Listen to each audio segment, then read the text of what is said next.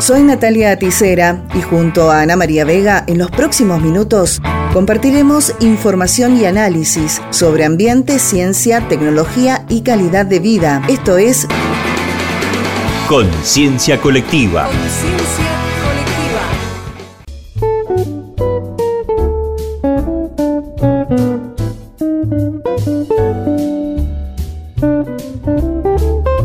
Bienvenidos y bienvenidas. El CONICET junto al INTA trabajan en el análisis del cambio climático y su impacto en la cebada y el trigo. Hoy en día el calentamiento global está considerado como uno de los principales problemas para la producción de alimentos, ya sea a mediano o a largo plazo. Es por esta razón que el equipo a cargo decidió investigar el impacto que esto tiene sobre los cereales.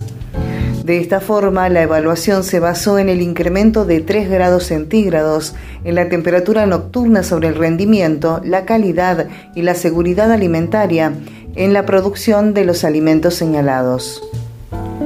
Así, los resultados indicaron que ante este aumento se desarrolló de forma más propicia una de las enfermedades más destructivas de los cereales, la fusariosis de la espiga. Los modelos estimativos y los experimentos realizados en condiciones de campo advierten del efecto negativo en el cambio climático sobre el rendimiento del grano en cereales como la cebada y el trigo. La relevancia de este trabajo radica en que es uno de los primeros en el mundo en desarrollarse bajo condiciones experimentales de campo. A partir de este cambio climático se incrementaría hasta en un 75% la presencia de microtoxinas, remarcó Mauro Martínez, primer autor del trabajo. De cara al futuro, los pronósticos no son muy alentadores, ya que se prevé que la temperatura global aumente entre 1 y 3,7 grados centígrados para finales de este siglo.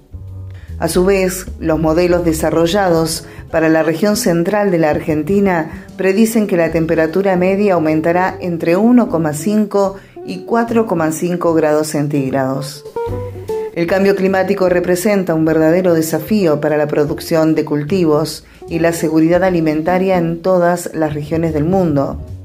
En un futuro próximo, las condiciones ambientales cambiarán y la temperatura será una de las variables más afectadas, concluyó por su parte otro de los integrantes del estudio, Dante Rojas.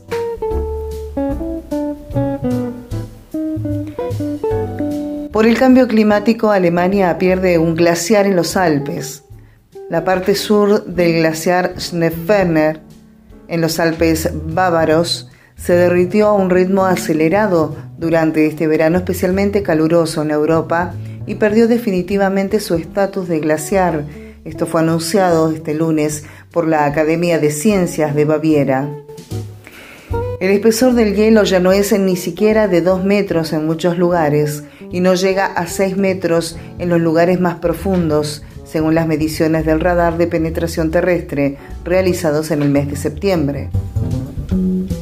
El cambio climático está afectando duramente a los glaciares de Baviera, habían declarado entonces el ministro de Medio Ambiente local, Thorsten Glover. Compartimos con ustedes un informe de la cadena de noticias DView. Los incendios forestales, las olas de calor y las alertas por sequía se han apoderado de Europa. Solo este verano en muchos países, entre ellos Reino Unido, Rumanía o España, se han alcanzado temperaturas nunca antes registradas.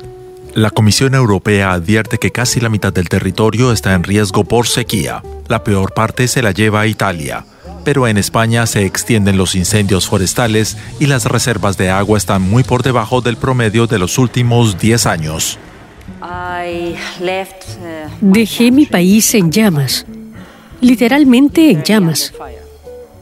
Más de 20.000 hectáreas han ardido en los últimos tres días. Esta ola de calor ya ha causado más de 400 muertes y es la segunda en menos de un mes. Las altas temperaturas afectan sobre todo a la agricultura. una situación que acabará sintiéndose también en los suministros de energía y agua. En el sureste del continente, Croacia ha limitado el uso de agua en la península de Istria. Las autoridades piden que se haga un uso responsable del suministro. Hacemos un llamamiento a nuestros conciudadanos y turistas para que reduzcan su consumo de agua. En unos días sabremos si las medidas implementadas por el sistema de gestión de aguas han sido efectivas y podemos evitar cortes del suministro. Ante el aumento de los incendios forestales y otras consecuencias del cambio climático cada año, muchos temen que la situación no pueda más que empeorar.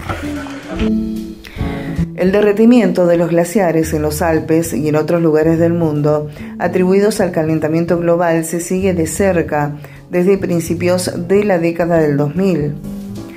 Hace dos años, un estudio publicado en la revista Nature reveló que el rápido deshielo de los glaciares en los últimos 20 años contribuye a más del 20% del aumento del nivel del mar.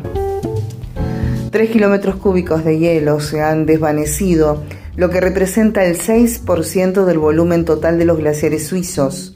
Si dentro de 50 años se dieran las mismas condiciones meteorológicas, el impacto sería mucho mayor y los glaciares desaparecerían prácticamente, según estiman los especialistas. Sobre este tema compartimos un informe de la cadena Euronews. El deshielo de los glaciares suizos en 2022 está siendo alarmante esto debido al doble efecto de un invierno seco y una intensa ola de calor en verano. Tres kilómetros cúbicos de hielo se han desvanecido, lo que representa el 6% del volumen total de los glaciares suizos. Esta situación podría empeorar a futuro, como lo explica este profesor de glaciología. Si estos extremos continúan así, veremos desaparecer los glaciares mucho antes de lo que se teme. De acuerdo con los escenarios climáticos, se espera que para el 2100 todavía se vea algo de hielo en las zonas altas, pero si no se protege el clima, si no se reducen las emisiones de gases de efecto invernadero a nivel mundial, no quedará casi nada de hielo para el 2100. Esta situación es crucial para un país en el que la hidroelectricidad proporciona más del 60% de la producción total de energía. Según el profesor de glaciología, si dentro de 50 años se dieran las mismas condiciones meteorológicas, los glaciares desaparecerían prácticamente y por tanto no podrían suministrar agua. Volvemos con información hacia la Argentina porque seremos sede del encuentro regional de acción para el empoderamiento climático en América Latina, ACE. El avance de la Agenda Regional de América Latina sobre ACE pone de relieve su importancia, así como la capacidad de innovación de los países para abordar el impulso de las estrategias nacionales, el diseño y la creación de marcos teóricos conceptuales y prácticos que posiciona a la región en referencia para las políticas públicas de cambio climático y el compromiso de participación en procesos estratégicos a nivel multipaís que incrementen la ambición climática en la región como el Acuerdo de Escazú. En Latinoamérica, la conciencia sobre la necesidad de avanzar en los elementos de la acción para el empoderamiento climático, para implicar a la ciudadanía en la transformación que necesitan nuestras sociedades, es clara.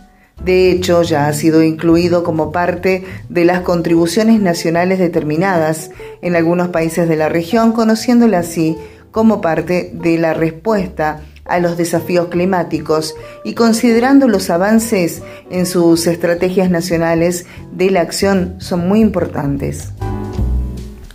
En este contexto, el programa Euroclima Más, a través de la Fundación Internacional y para Iberoamérica de Administración y Políticas Públicas y en colaboración con el Ministerio de Ambiente y Desarrollo Sostenible de la Nación, organizan el Encuentro Regional de Acción por el Empoderamiento Climático en América Latina, que tendrá lugar en Buenos Aires durante los días 4, 5 y 6 de octubre.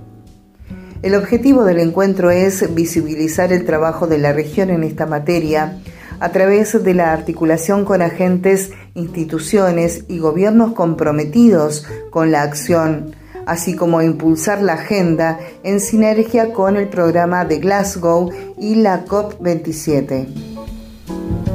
Adicionalmente, la comunidad de aprendizajes prácticos en acción de empoderamiento sobre el clima tendrá una sesión especial centrada en el trabajo en red y la colaboración mediante el componente de la acción de la cooperación internacional. La sesión será presencial y se titula Cooperación Internacional para el Empoderamiento Climático. Para concluir las jornadas se podrán seguir por streaming a través del canal de YouTube Programa Euroclima Más.